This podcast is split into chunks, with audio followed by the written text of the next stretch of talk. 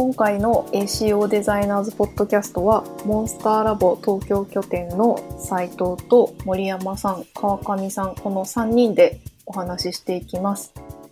今回は食と UX について話したいと思います。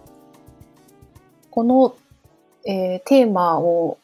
くださったのが、えー森山さんなんですけども、このテーマにした、あの、意図というか、理由というか、そういうところをちょっと最初にお話ししていていただければなと思ってます。あ、はい。えっ、と、モンスターラボ東京の森山と申します。はい。今回、あの、まあ、このテーマをちょっと選定させていただいたところなんですけれども、まあ、基本、あの、我々日常はその UX デザインというような、はい。あの、そういったテーマを、えー、まあ、取り扱って、まあ、そこで、まあ、あの、UX について、まあ、日々、ちょっとこう、考えたりとか、計算したりっていうようなことをさせていただいてるんですけど、えっ、と、に、UX って、あの、日常のとてもなんか、こう、身近なものだなというふうに思っていて、まあ、これって端的な話、その相手がいれば発生するもので、デジタルだけに限定されるものではないと思っておりまして、例えばその挨拶もそうですし、まあ音楽もそうですし、会話だったり読書感想文とか、そういったものに対して相手がいる限り UX っていうものが存在するなと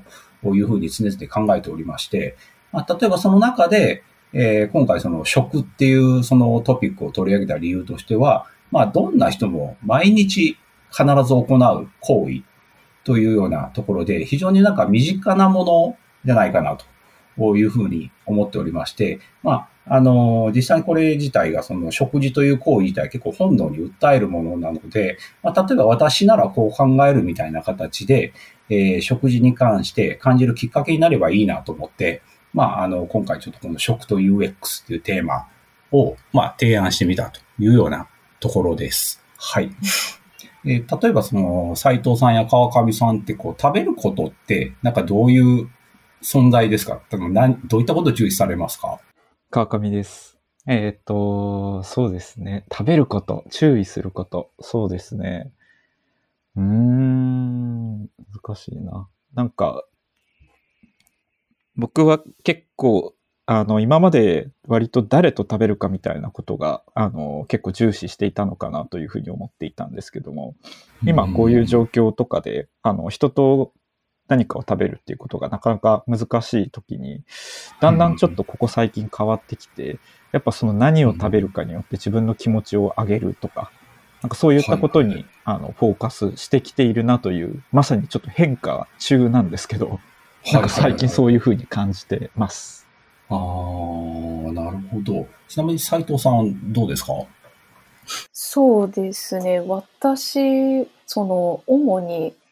なんですかね、外食で重視することと、家で食べるご飯で重視することって違うなと思っていて、はい、はい。例えば外食だと必然的に友達とかと食べることが多くなるんですけど、うん、そうなると、なんか、味とか栄養面っていうよりは、そのうん。お店の雰囲気とか、どうしてもその友達と食べに行くってなると、こう、話したいからご飯行こうみたいな、ちょっとおまけみたいな要素が強くなるなっていう感じが自分ではしていて、ああ、はい。で、あの、家で食べるご飯はどっちかっていうと逆になって栄養面とか、ちょっと太らないように野菜を食べようとか、うん、こういう、なんですか、栄養価の高いもの食べようっていう考え方になりますかね。なるほど、なるほど。森山さんはどうですか？えっ、と、そうですね。あの、昔はどちらかというと本当にお腹が膨れれば、なんか、いいなっていうような感じでですね、あの、本当に、とにかくちょっと量を食べたりとかみたいな感じだったんですけど、最近はやっぱりその量よりも、こう、質の方にこう、ちょっと、あの、行くようになってて、うんなんかこう、やっぱりちょ少しでいいから、なんかちょっといいものを食べたいとか、あの、そういったこととかを結構重視するようになってきたなという、なんかそんな感じがありますね。はい。確かにすごく、なんなんですかね、私も、なんか、二十歳を超えてから、なんか胃が弱ってきて、量が食べれなくなってきて、すごくそれは最近思います。なんかお菓子を食べるぐらいだったら、ちょっと夜ご飯もうちょっといいの食べたいみたいな気持ちに なってきました。なんかあの、もちろんこう、斉藤さんがあの、おっしゃられてるように、あの、結構昔ですと、アフターファイブって言って、はいこの、仕事終わった後に職場のみんなでちょっとご飯食べたりとか飲んだりみたいな、あの、はいはいそういうこと多かったと思うんですけどうん、そこで、あの、基本的にあの、なんでしょう。僕、仕事の話っていうのを本当に、あの、ほとんどしなくて、なんかその場をこう楽しむみたいな、あの、あーうんそういう感じで本当に仕事以外のことをあの結構話しすることが多かったんですよ。うんまあそういった中では本当にこう、なんでしょう、こう、ご飯を食べてるその場の空気みたいなものも一緒に味わうみたいな、うんうんうんはい、そういうこととかはやっぱりあるのかなと思いますね。うんうんうんうんご飯美味しいけど、ちょっと長居しづらいみたいなお店って あったりするじゃないですか。ある。なんか、このご飯美味しいのにもったいないな、みたいな、こう、ちょっと椅子が硬いんだよな、とか、そういうのとかが、ああ。ちょっと、最近そうですね、この前、あの、ご飯食べに行ったところがめちゃくちゃ美味しかったんですけど、椅子がなんかベンチみたいな感じの木の椅子で、ちょっとお尻痛くなっちゃって、あんまり長居できなくて、それも、お店のもしかしたら回転率を上げるっていう戦略なのかもしれないですけど。あ、そういうところで言うと、僕あの、先週末、とあるせん、あの、チェーン店にご飯食べに行ったんですよ。うんうんで、その時に、あの、お店に入って、今この状況ですから、あの、絶対店頭でその、消毒の、あの、こう、スプレーが置いてあるじゃないですか。うんうんで、その消毒のスプレーが、まず店に入った時に、どこに置いてあるかがまずわかんなかったんですよ。あえーで、探して手を消毒して中に入ったら今度券売機があって、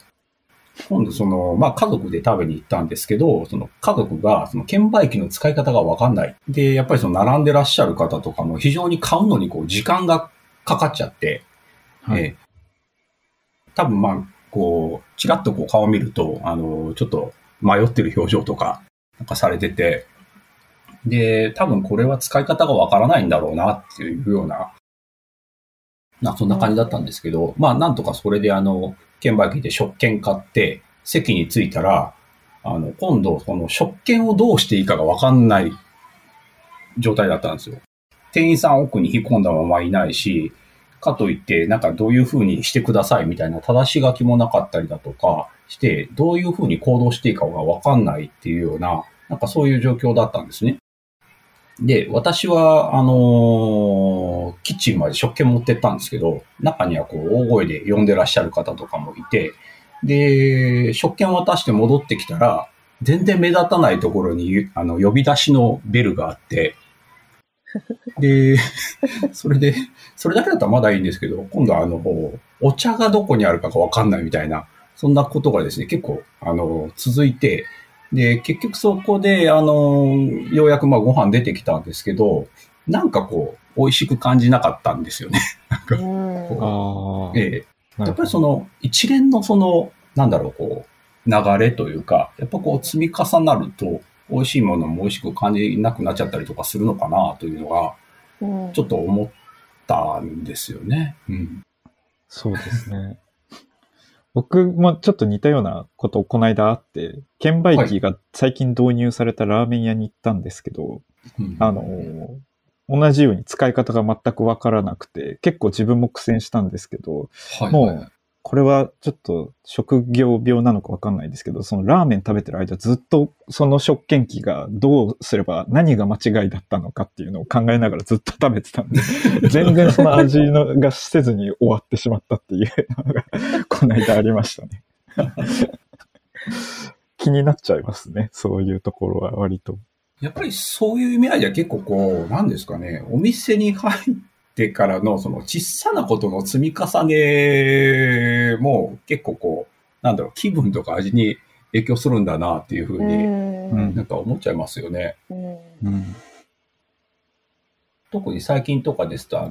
えっ、と、まあ、コロナになってから、あの、通常あるお店自体を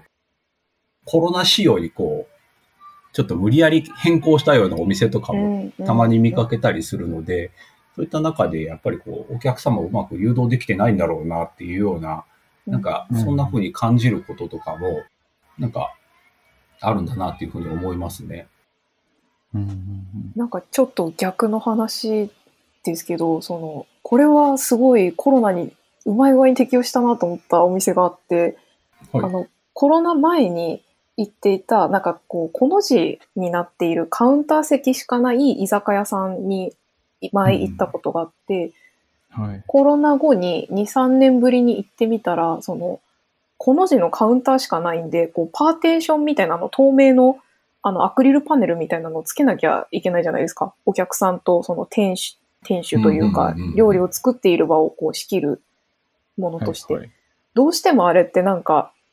なんていうんですかね、こう、無機質な感じを与えちゃうじゃないですか。うんしかもこう、そこの居酒屋さん和食でこう、お刺身を出すようなとこだったんですけど、なんか和のテイストにあの、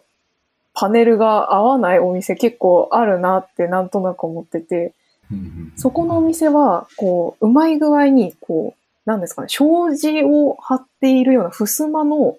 あの木の枠に、あの透明のパネルがついてたんですよ。え？ーで、お客さんと話すときだ、話して、話すときは、そのパネルが閉じた状態で、おかみさんと話して、料理を出すときはそのパネルをこう、扉のような感じでスーッと横に引いて、料理が出てくるみたいな感じで、ちょっと、あ、和風に合ってるって思って、感動したんですよね。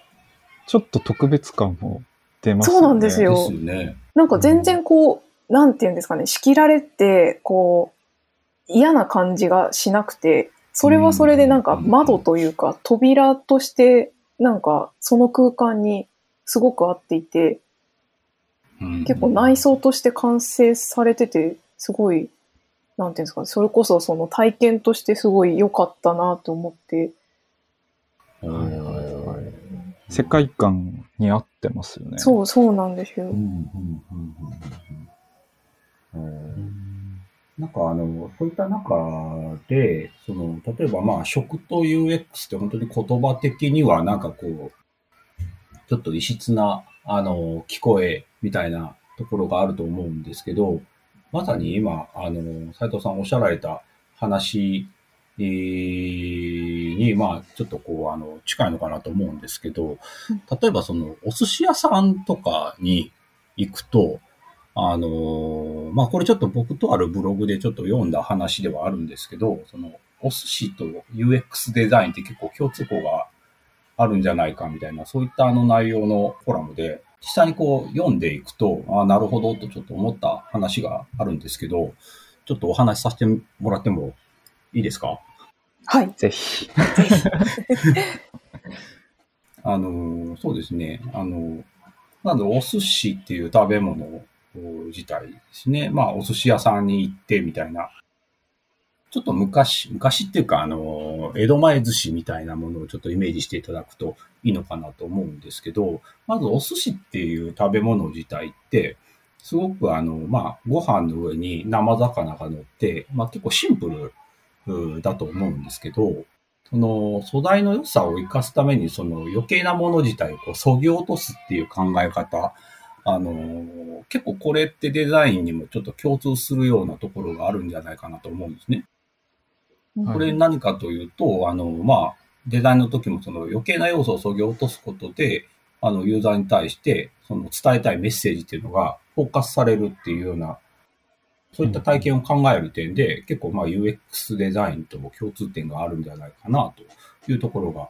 えーあります。はい。で、あとまあ、あのー2、3個あるんですけど、はい。えストーリーがあるなと。まあ、これ、あの、ちょっと先ほどお話しさせていただいた話じゃないんですけれども、実際そのお寿司屋さんに入って、えーご飯食べて出るまでのこの一連のその食事体験ですね。お店に入った時に、まあ、店舗の、うん店構えであったりとか、まあ、職人さんが使う道具だったりとか、あと昔って結構こう、あの、こう、なんていうのかな、毛筆で書いたちょっとごつい湯飲みが出てくることが、うんえーあったんですけど、まあ、あの、そういった湯飲みだったりとか、えあの、そういった、なんていうんですかね、こう、ある種これは、まあ、UI 的なものになるのかなと思うんですけど、まあ、はい。それだけじゃなくて、本当に、あの、ネタだったり、わさびとか、あの、調理方法一つ一つとっても、あの、まあ、職人さんが目の前で握られて、で、会話をしてみたいな、そういったところに、こう、一連の食事体験ですね。まあ、そのあたりなんかこう、ちょっとストーリーを感じるな、というところがちょっとあって、まあ、これってあの、デザインにおいても、あの、一つの瞬間だけ切り取るんじゃなくて、あのまあ、カスタマージャーニーマップだったりとか、そのシナリオ等々を描いて、その一連の時間軸で、えーユーザーに寄り添った体験を考えるっていうところで、まあ、なんか結構こう共通点があるなというふうに、はい、あの、感じました。はい。で、えっと、次なんですけれども、まあ、細部へのこだわりっていう、あの、ポイントになるんですが、お寿司って結構、あの、まあ、仕入れのネタを選ぶところから、お魚のさばき方とか、あの、お魚の温度管理だったりとか、はたまたその、シャリのご飯粒の量ですね。こういったところなど、まあ、結構そのお客様のその、あの、呼吸を汲み取ったりとかしながら、あの、今このネタを出す、出したらどうかとか、お客様が今これ食べたいんじゃないかみたいなところで、結構まあそういったところでですね、満足度を総合的にこう高めていくような、なんかそういうところがあるのかなというところで、本当にディテールまでこだわった料理だなというふうにってるんですけども、うん。これってまあデザインにおいても、この細部にこだわることで、その仕上がりのクオリティっていうのが、まあ、変わってくるんじゃないかなっていうところだったりとか、うん。あと、まあ、UX な観点で言うと、そのユーザーがその、インタビューで、あの、本音を話してくれることってほぼなくて、うんその言葉と言葉の間に出てくる、その言葉にできない思いっていうのをどれだけ言語化ができるかなっていうような、そういった、あの、その、汲み取りだったりとかっていうようなところ、あの、まさにそのお客様の呼吸を汲み取る、あうんの呼吸みたいなところっていうのも、なんかすごいこう、あの、綴るところがあるんじゃないかなというふうに、はい、思っておりますとですね、まあ、例えばその相手を理解したいとか、あの、お客様を理解したいみたいな、そういった行為って、あの、一連の時間軸で嬉しい体験を総合的に考えるっていうような、はい、ことって、実はこれ、あの、今ちょっとお寿司を例に取りましたけれども、あの、日本人がその無意識のうちにこう実行していることなんじゃないかなっていうふうに、ちょっと考えるところがありまして、まあ、それらが結構その UX のためのデザインとして、えー手法化したんじゃないかなと。おまあ、そういったところに過ぎないんじゃないかなとすら思えてくるような、はい、うんところで、そのおもてなしの心だったりとか、その UX のためのデザインっていうのは、その根っこが共通してて、実はこれ日本人に最も向いてる領域なんじゃないかなっていうふうに、はい、あの、思ったりするんですけどうん、どうでしょう？おもてなしの心と UX デザインの根っこは実際日本人に最も向いてるところなんじゃないかっていうふうに、あの、まあ、そのお寿司の記事読んで思ったんですけど、そうですね。日本人のためのおもてなしの心と UX のためのデザインをするのが、寿司職人がかなりうまいっていう感じは今聞いてて思いましたね。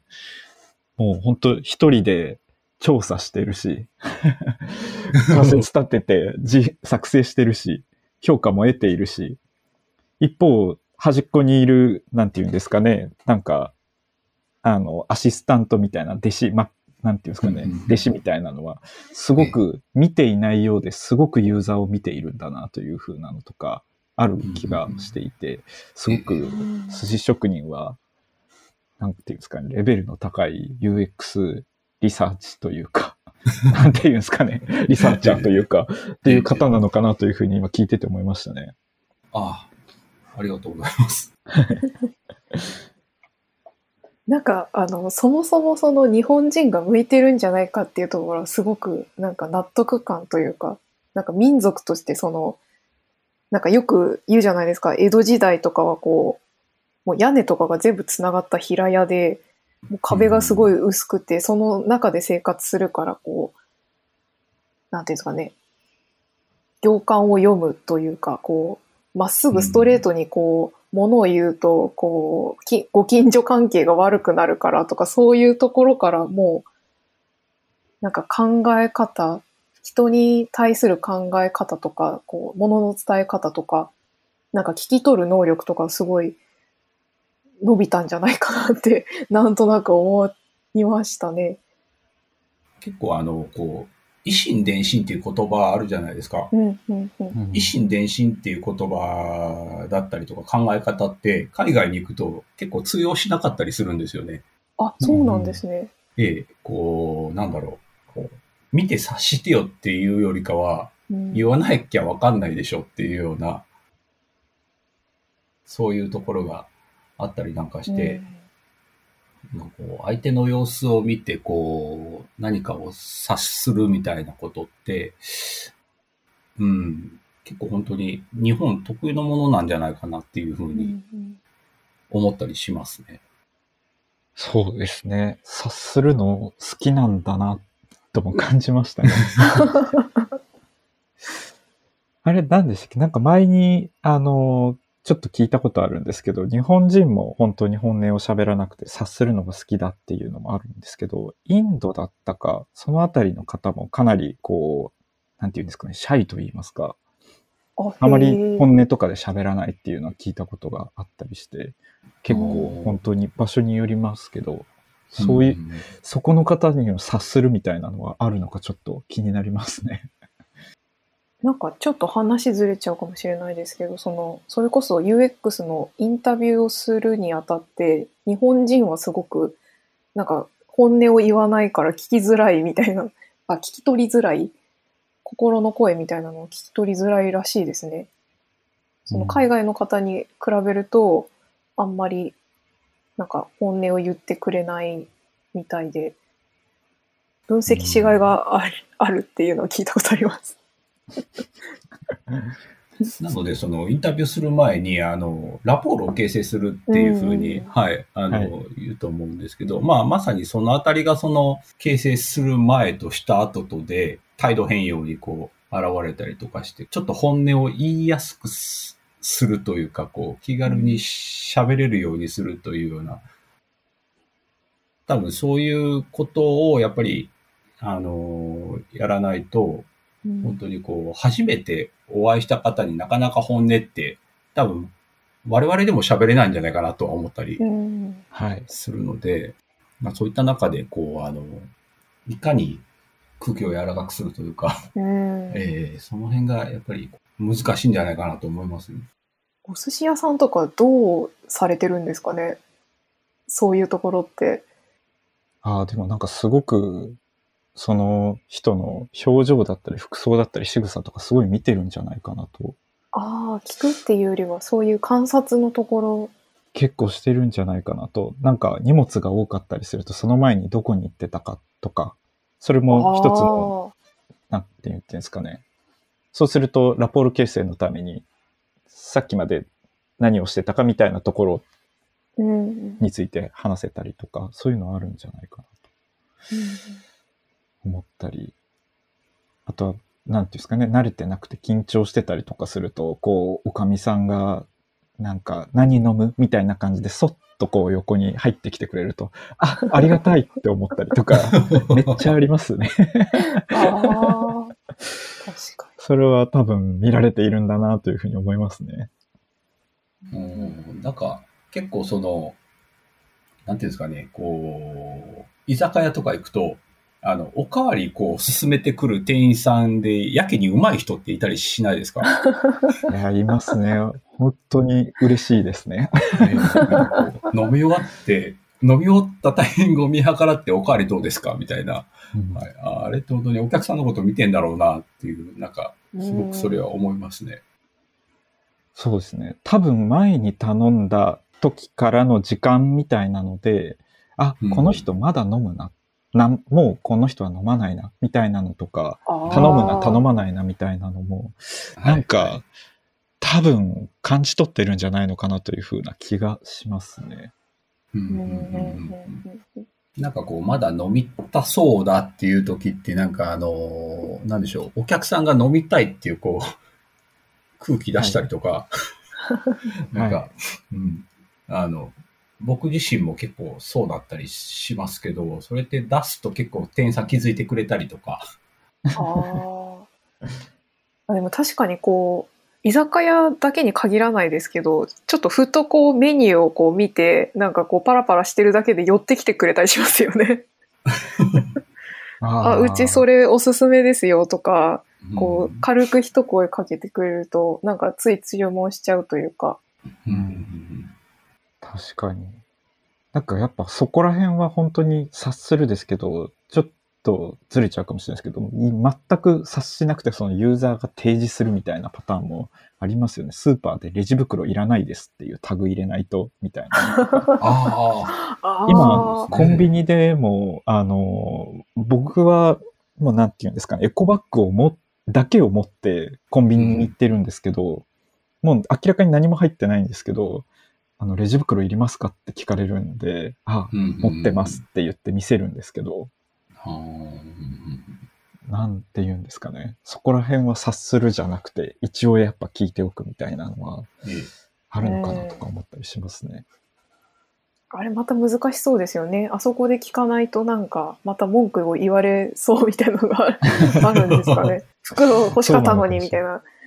なんか、そういった意味合いで、そのコンビニとかで、よくその、あの、タバコとか、そのアルコールとかを買うときに、はい。あの、成人してますっていう、こう、ボタンあ。るじゃないですか。はい。あれを押す押さないで、その、なんか事件起きたりとか、みたいなことたまにあったりしますけど、あれも結局その、なんだろう、こう、察してっていうのがなかなかこう、通用しないんだろうなっていうか、もう押さなきゃいけないものっていうか、はいはいはい。利用規約の同意となんか同じような感じというか ちょっとピンポイントで喋っちゃいますけどそんな感じがしますね。なんかそうですね。うんそれを買うっていうことについて必要なステップなんだなという気がしますね。押さないと先に進めないみたいな感じですよね。そうですね。うん。なん。か、タバコで思い出したん。ですけど、僕、コンビニ店員行ってた時は、もう、決まったお客さん、まあ、近くで工事現場とかがあったりとかして、よくタバコを買いに来られるお客さん。とかいて、もう、やっぱ顔と、もう仕草とかで、もう、頼む前に、もう目線が僕を見てなくて、後ろのタバコ台を見ているん。ですよ。もうそれを見た瞬間、あ、はい、っつって、もうそれで分かってるねって言われたことは、ちょっと僕としても気持ちいいものでしたね。その察しで、どうよみたいな、あうんの呼吸じゃないですけど。すごいですね。コンビニ店員さんで。ええうんまあ、たまに、あ、今日はいらないんだよ、みたいなことは言われるんですけど、あまああ、そういうのもあったりとかするんですけど、でも、ええやられて悪いもんじゃないかなという気は、ああ、そうでなんかすよね。してやってたりしてましたね。うーん確かにそうですね。あの、僕あの、毎日同じコンビニにコーヒーをお昼食べた後に、あの、買いに行ってた時期があったんですけど、はい。あの、顔見ると、もうカップを出してくれるんですよね。あの、ホットコーヒーのシーズンですね。すごいですね。すごい。察してますね。今日は、今日は、本当にさっきの川上さんがおっしゃられたように、あ、今日はいいんですよ、みたいなはい。こととかも、なんか、あの、ありました。はい。はいはいはい。なんて言うんですかね。あのーはい、これ、いつものこれね、みたいなやつって、度が過ぎると、なんか違うんだよなってなったりしますよね。お前、こんなん好きでしょって言ってくれる、サービスとかでも全然あることだと思うんですけども、よくレコメンドって何でもはい。機能とかであると思うんですけど、ええいやー、なんかここにレコメンドしすぎて、それこそ音楽アプリなんかだと、似たようなのありすぎて、今日はちょっと全く違う気分のを聞きたいんだよなって思っていても、トップに出てくるのはいつもの自分の感じの偏ったものしかないみたいな感じで、いざ全然違うものを探そうとするとすごくそれは大変だったりとかして、うんなかなかそこの流度って難しいなというふうに思いますね。それすごいわかります。この前まで、その、ウーバーイーツでよく頼むものが、なんか、ウーバーイーツで頼むってなると、ちょっと忙しくて仕事しなきゃいけないから片手で何か食べれるもので、かつなんかジャンキーなもの食べたいみたいな気分の時が大きく、多くて、はい。すごいハンバーガーばっかり頼んでたら、多分男性だと思われて、すごいジャンキーなラーメンとか、すごいジャンキーなハンバーガーとかばかりなんかレコメンドされるようになってしまって、日常でその、日常使いするのに適さなくなってしまったみたいなことあります。確かに。それこそ最初に、あの、リサちゃんが冒頭で言った、その、外で食べるときと中で、はい。まあ普段食べるときっていう、うんなんかいろいろ多分食事にも、あの、こう目的があったりとかして、うんそれが一つの方針だけでレコメンドされてしまうと、それは結構きついみたいなのは 結構ありますよ。ね。難しいですけどね、それ、それ、そんな無茶なっていう感じでではあると思うんですけど。結構でもそういうなんですかね自分の気分でこういうものを食べるときはこのツールを使うってこうなんとなく使い分けみたいなのを自分でしてるのかもしれないですね。うんうんうんうんああ。面白いですね。アプリがどんどん最適化されて、ハンバーガー専用アプリはこれ、そうなんですよ。ラーメン専用アプリはこれ、みたいなことになっていくと。なんかもう、元も子もないみたいな感じですけど。その気分に合わせてこれを使うとかこうここに行くみたいなのって使い分けとかされます？確かこのテーマの話をするときに軽く川上さんと話したときに川上さんがなんか元気がないときにラーメンを食べに行くみたいな話がちょっと面白くてはい。パワーをこう得るみたいな。そうですね。なんか、やっぱり、時間がないくて、どんどんちょっと疲れていくみたいな 時とか、割と早く出て、早くお腹いっぱいになって、なんか元気になるな。美味しいもの食べたなって思えるのが割とラーメンだったりとかするんですけど、なんか他の使い分けとかだと、僕、あのスターバックスに行かないんですよ。スターバックスに行く目的がないんですよ。へえ。なんて言うんですかね。これ、ちょっと、なんて言うんだろうな。スターバックスとか、まあ、喫茶店でも何でもいいんですけど、喫茶店で何かをするっていうことが、あうんうんの、あんまりなくて、ただぼんやりとか本を読むっていう程度ならあるんですけど、割と僕はスターバックスって人と人との距離がなぜか席とか近いような感じがあって、開放感はなんかガラス張りとかであるんですけど、人との距離がちょっと近い状態で本を読むとかっていうのはなかなか落ち着かなくて、家の方が勝るんで、スターバックスに行かないっていう理由になってるんですけど、へえ。多分全く全然違う感じでスターバックスに行くっていう人もいるだろうなと思っていて、そういうのが、なんていうんですかね、あの、そのお店が提供している、あの、なんていうんですかね、あるユーザーにとっては価値なのかなというふうにも感じたりしますね。うん。うん確かに、あの、昔、あの、学生時代とかですと、こう、スタバに勉強しに行ってたりみたいなはいはい。ことがあったんですよ。で、コーヒーはどっちかっていうとついでで、はいあの、こうそこで勉強してる途中に友達と会って話するみたいなのがむしろ主になっちゃってたところなかったんですねあ、。ありますね。一確かにつの集合場所みたいな感じになってたんですか、ねあそんな感じですね。はいはいはい。私はファミレスとかがそうでしたね。ああ。みんな帰る時間、部活とかってバラバラな子もいるんですけど、大体そこに来て、先に着いた子は、あの、ドリンクバーを頼んでずっと流していて、みたいな。な感じでずっと何時間もいるみたいな場になってましたね。確かに。なんか高校生とかの頃なんかは、ファミレスが一つのこう、学校の延長というか部室みたいな感じとか、なんかそういう風な空う間んになってたのかなとか、思ったりしますね。物質確かに近いですね、空間として。飲み物と食べ物があるだけで。やってることはもう学校の教室のうんことと何ら変わんないんですけどね。確かに。なんかあの、お店によって、こう、ゆっくりしちゃうところと、もうなんか、さっさと食べて出なきゃいけないよね、みたいな、なんか、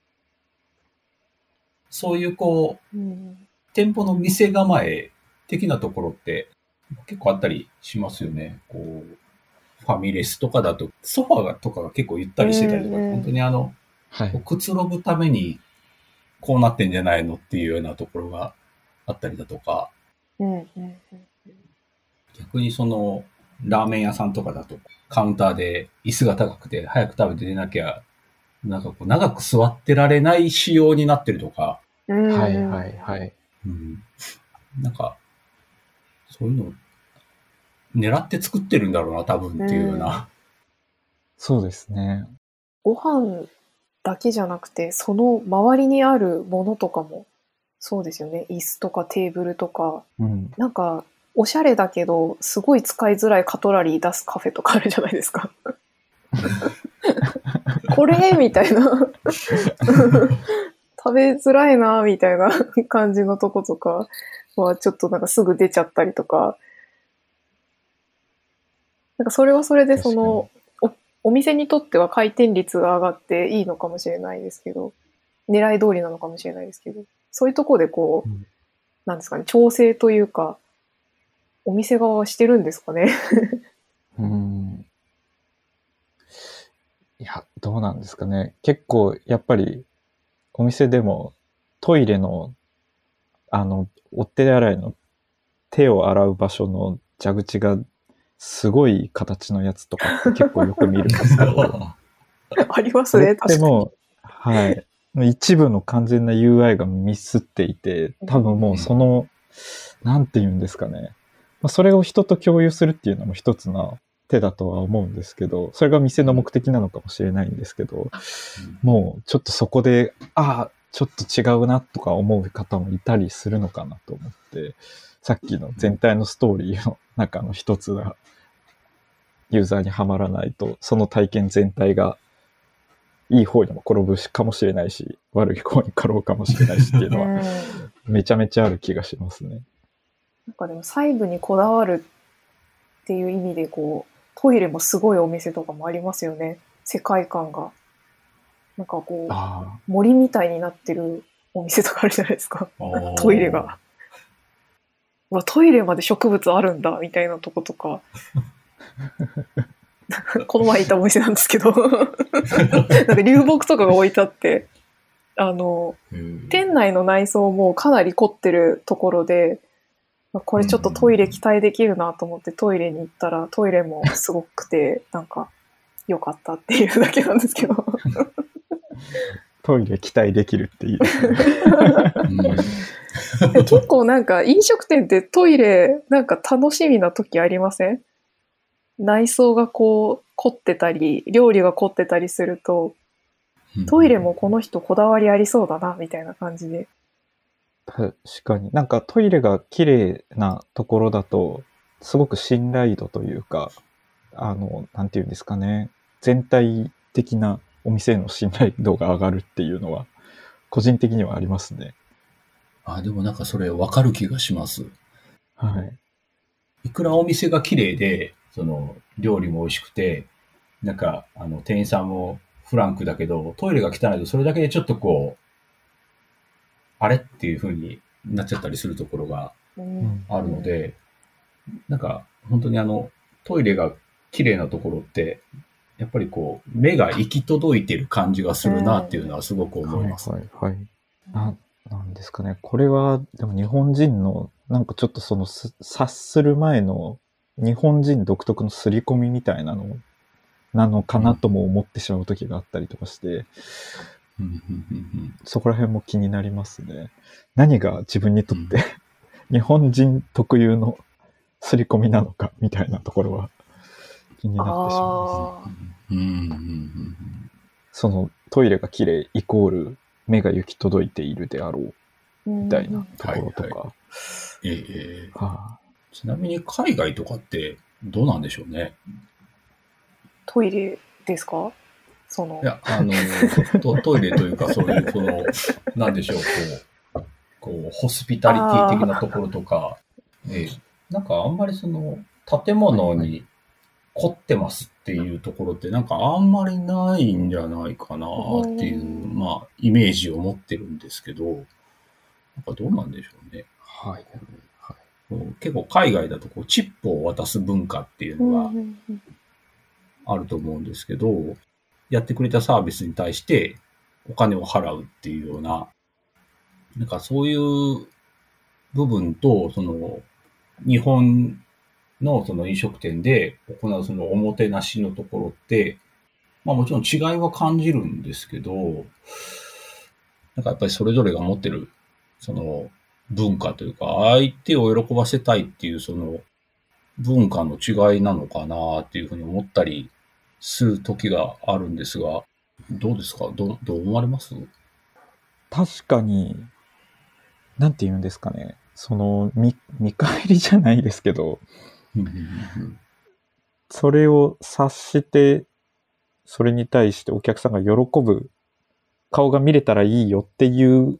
雰囲気を作るのが、ちょっとおもてなしっていうことにつながってんのかなと思っていて、なんて言うんですかね。それが日本人だよみたいな刷り込みもあるかもしれないんですけど、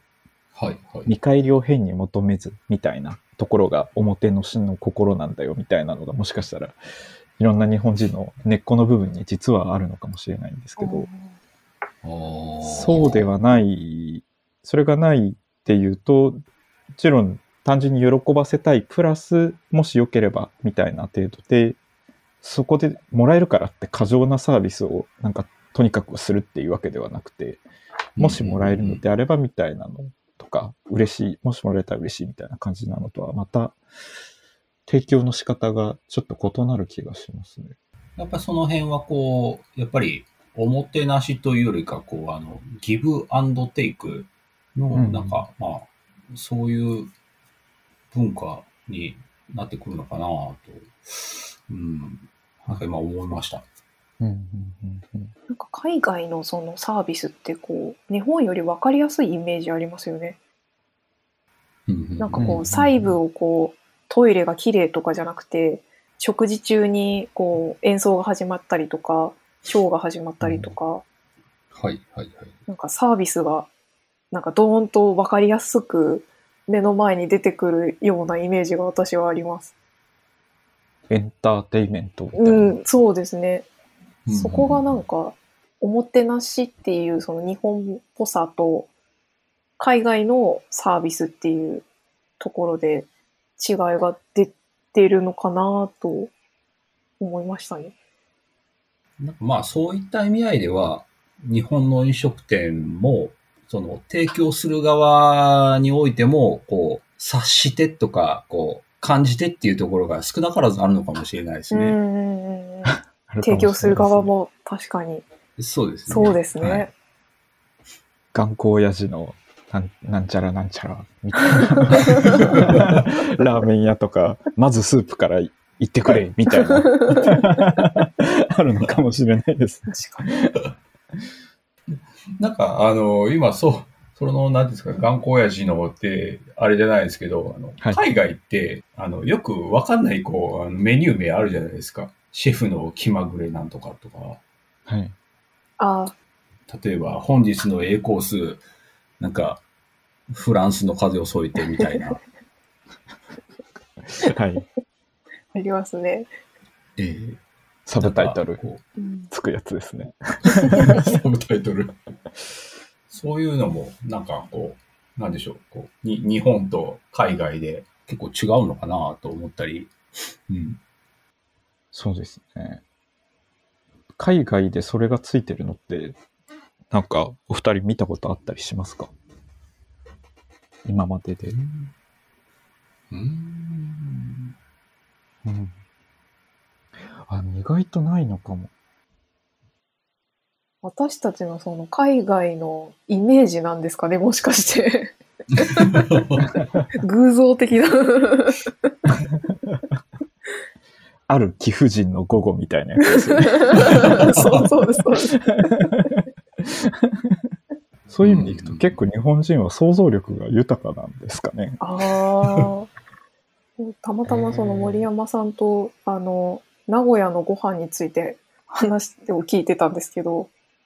名古屋の料理、はいはいはあの、メキシコじゃないのにメキシカンって名前がついてる料理あったじゃないですか。海鮮ああのの味の、そうですねあの、あんかけスパゲッティなのに、かけスパゲティ。えメキシカンとか、はそういうところもなんか、想像力から生まれてくるのかなとか。え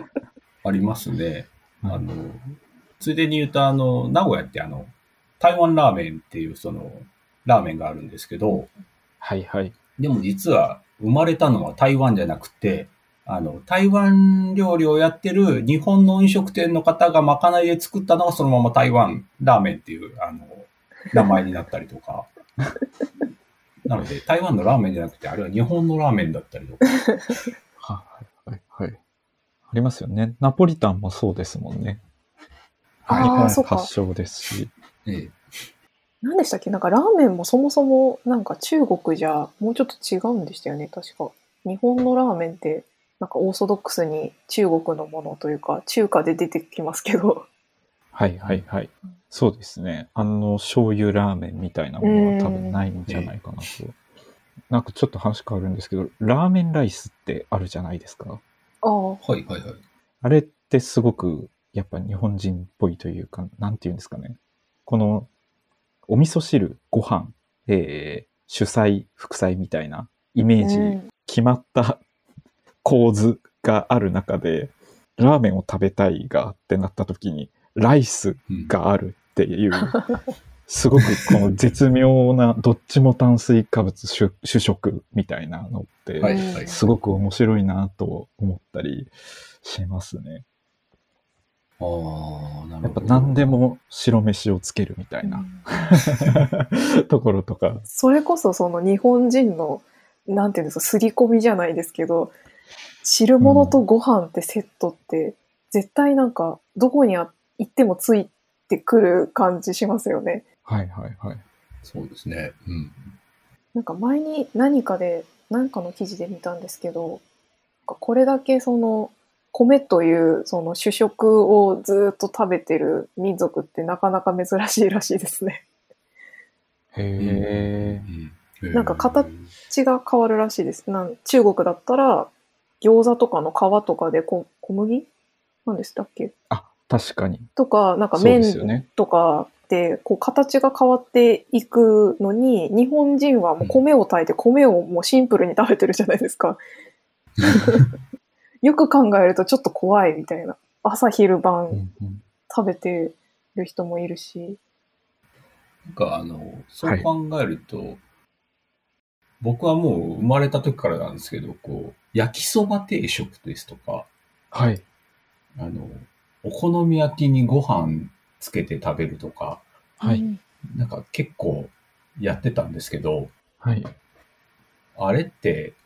なんかよくよく考えると変だなと思って。炭水化物同士、いや確かに。なんか、そうですね。すごい、なんていうんですかね。ご飯自体もローカライズされてんだなというふうに感じますね。ああ、そうですね。確かに。うん、あ、そういえば僕はあの、ホットプレート買ったんですよ。はい。おお。ホットプレート買ったんですけど、はい。あの、たこ焼きが30個焼けるやつ買って、結構多いですね。そうなんですよ。あの、あの、市販で売ってる、その市販っていうかまあ、それも市販なんだけども、あの、結構たこ焼き器って、あの、焼ける個数少ないのが多くて、うん。ああ、確かに、あの、丸いやつのイメージありますよね。そうです、そうです。丸くてこう10個ぐらいしか焼けないやつ。そうなんですよ。で、10個とか12個とかのやつが結構こう、安くで売ってるんですけど、あはい。の、30個焼けるやつってなかなかなくて、はい。焼けますって書いてても、なんか20個ぐらいなんですよね。20個とか25個なんですけど、その中でこう、たこ焼き30個一気に焼けますっていうのって、なかなかないんですよね。ないですね。初めて聞きました。で四角いタイプのホットプレートですか？もしかして。そうです。あの、長方形のちょっと大きなやつで、ああ。なんかあの、焼肉のプレートがついてたりだとか、うんうんうん。あとそのたこ焼きに変えれたりとか、あの、上だけ差し替えられるタイプのやつですね。もしかしたら同じのを持ってるかもしれないです。あ30個焼けるんですか？30個焼けたかもしれない。なんか私もその、あの、コロナで、うん。ちご飯の、うなんかこう、質を上げたくなってしまって、あ結構こうコロナで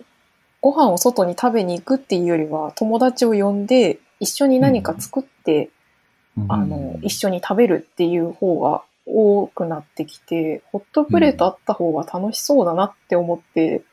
ちょっと買ってみちゃったんですけど結構いいですよね。あのたこ焼き以外にその普通の鉄板のプレートついてるじゃないですか。あ。はいはいはい。あれでこうキムチ焼きそばをこう作ってその場で熱々でこうよそって食べるとかパはいエリア作ってみたりとか、結構なんかテーブルでみんなでこう料理ができるっていうの楽しいなと思い始めて。あうんあ。うんなんか、あれですよね、その、冒頭のお寿司屋さんの話じゃないんですけど、こう、あの、作ってる瞬間をみんなで共有できるっていうか、はいはい。そういうのも、こう、おうちご飯の楽しさの一つですよね。うんうんはいはいはい。まさにそうですね。うんちょっとホットプレートと違うんですけど、その作ってる楽しさみたいなのをうんこう重視して友達呼ぶときは、この料理がいいかなとか私考えたりすることが増えて、例えばこう餃子作ったら楽しそうとか、はいはいはい。絶対楽しい結構作るのが楽しい。そうそうです、そうです。いろんな具を作って、いろんな包み方を試してみて、うんうんうんで、結構もう食べるのが、なんかおまけぐらいの勢いの ものを作ったり。はい。なんか最近、おうちご飯じゃないかもしれないんですけど、すごくいろんなところ、わかんないんですけど、僕が目にするいろんなところで、なんかそういうものに変わるののやつで、タコスがちょっとまた熱を帯びているというふうに聞いたことがあって、うんタコスみたいのをお家とかでいろんな具材を用意して、えっ、と、うん好きなように乗せて挟んで食べるみたいなところで、結構まはいたその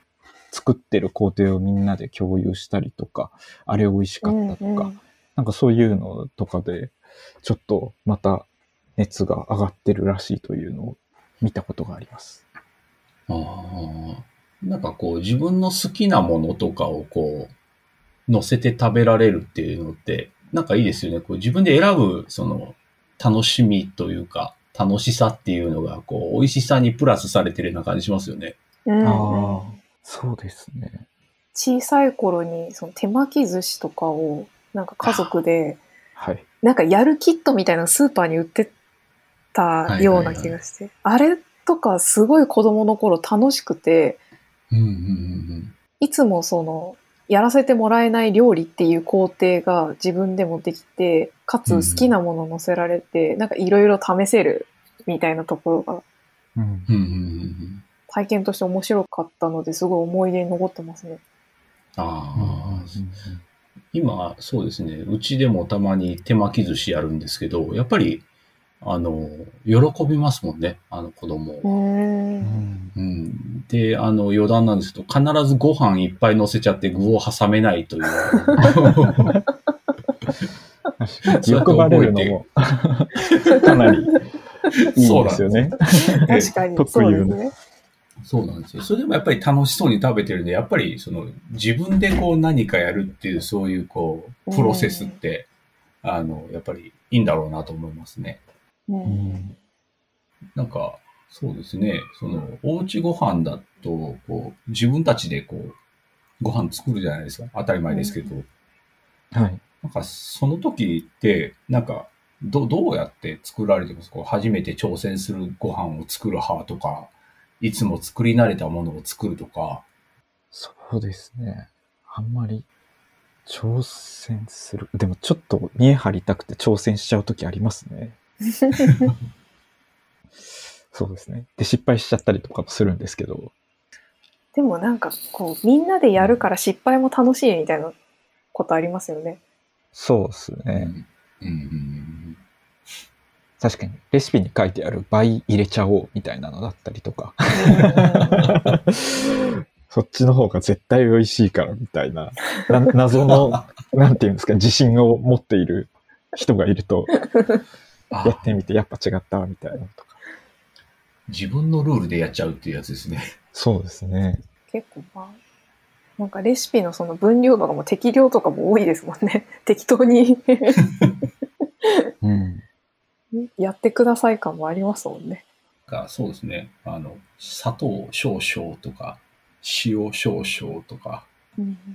そうですね。大さじ小さじもええなんですけど、全国のどのご家庭もしくはに、そのす大さじのさじという部分がすべて 共通してあると思っていると、前提の書き方だったりとか、レシピって結構ありますよね。そんな風に思ってしまって、このさじとはっていう風になってしまうんですけど。確かにそうですよね。こうなんか、あの、レシピ見てるんですけど、うんこう、正しいのか正しくないのかわからない状態でやってるっていうか、失敗したらなんか、ああ、なんかサジが間違ってたんだなとか。そうですね。なんかええ僕、昔そういったのを見てて、かっこつけたいんだって思ってましたね、その時は。ちょっと曖昧な表現をすることによって、自分はええその道のプロフェッショナルだけど、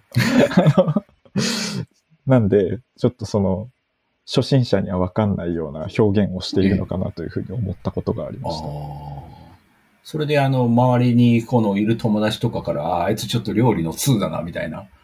そう、そうなんですよ。そういうふうに言われたいんだなっていうふうに昔は思ってました。なんで自分もこの少々がピタリとわかるようになったら料理の通だなって思ってたんですけど、まだまだ一向にわかる気がしないんで、一体少々ってなんだろうって今でも思ってますね。そうですね。少々、まあ、なんか、少々だとなんかこう、ちょっとなんだなって、なんとなく思っちゃうんですけど、はい。適量が一番困っちゃうんですよね。適量困りますそうでね、確かに。何が適量なんだろうと思ってしまいますね。そうですね。なんか適量とは具体的にどういうことなんだっていうのを、カッコ書きでもいいんで、まあ、カッコ書きなんかする必要性ないのかもしれないですけど、わかる表現で書いてほしいなと思って いますね。そうですよね。ああ、しょっぱさを感じる程度とかそういうことですよね。辛みを感じる。何か別のものに、何ですかね、飴玉1個分みたいな、なんかそんなものだったりとか。私、それで言うとちょっと違うんですけど、あの、揚げ物のきつね色まで揚げるって、きつねってそんな見ないからどこまでの色だろうってよく思うんですけど。きつねってあの黒いやつもいるじゃないですか。はい。ええなんか白いやつもいるし、はいはいはい。こんがりしたきつね色って結構曖昧じゃないですか。確かに。いや、もうそれは絶対カッコつけた言い方としか僕は今思えないでですすね。よね。なんか、なんならその、日本人のもうちょっとそばにいるのって柴犬とか、なんかもうちょっと、柴犬もちょっと、なんかこんがりしてるじゃないですか。あの、ベーシックな、何色って言うんですかね、あれ。薄茶の。ああいう、なんか別の、はいもうちょっと身近な存在で例えてほしいですよね。確かにうん狐色っていうクレヨンはなかったんで、人生で一個も通ってきてないですようね。ん。うんうんもう僕らデザイナーなんでカラーコードで指定してくださいみたいなことになるかもしれないですけど。もう、ちゃんとわかるもので教えてほしいですね。うんうん。曖昧な表現ですね。うん。何か別のもので表現するっていうことは難しいんですかね？さっきの飴玉1個分くらいとか、うん何かこう、うんある程度人間なら身にしたことがあるようなもので置き換えてみるとか、なんか前に、あの、コロナの手洗いの、なんていうんですかね、すごくどれくらい手洗いすればいいのか、これは30秒なのかとか、あの、つうん。手のつま先のところもどれぐらい何秒洗えばいいのかって、すごく結構曖昧で、どのくらいやれば、あの、ウイルスがなくなったとか、雑菌がなくなったとかっていうのを示せるのかっていうところで、なんか目にしたのが、唐辛子を切った後にコンタクトを入れると思って手を洗ってくださいっていうのがすごくいいなと思っていて、そうすると結構念入りに洗おうとするんで、あまり秒数っていうのは気にならないかなというふうに思って、いたんですね。なんかそれが結構、なんていうんですかね、面白いあのライティングだなというふうに思っていて、そういう何か別のもので置き換えてみるとか、なるほど。なんかもっと曖昧にすると面白そうだったりとかするなと思ったりとか、なんですかね、醤油、はいはい。あの時、彼に振られた時に泣いた涙の 量みたいな風にしたりとか、するのもなんか面白そうだったりな、するのかなとか。なんか、で思もそれいいですね。こう、ちょっと食べ物に対する、なんていうか、別のこう、ええ。感情が入って、なんか美味しくもなるし、なんか、こう、しんみりして食べる感じにもなりそうだし、そうですね。面白いですね。うん。なんか、でもそういうレシピ本、なんか出てほしいですね。なんか、こう、ちょっと UX の観点が入った、その UX ライティングじゃないですけど、はい。なんかそういうこう、ちょっと観点の入った、あの、なんか20代女性向け、例えば、あの、レシピとか、こう40代男性向けレシピとか、あの、ええあの、親の小言と日本酒は後から聞くぐらいの、なんかこう、カップ一杯分の酒を入れるとか、これも40代男性向けなんですけど、めっちゃ面白いですね。あ年代向けレシピ本面白そうです その年代に適した。年代別の。で、それがその、それぞれその適量とか少々って曖昧な表現を全部その世代向けに最適化して書いてあるっていうような。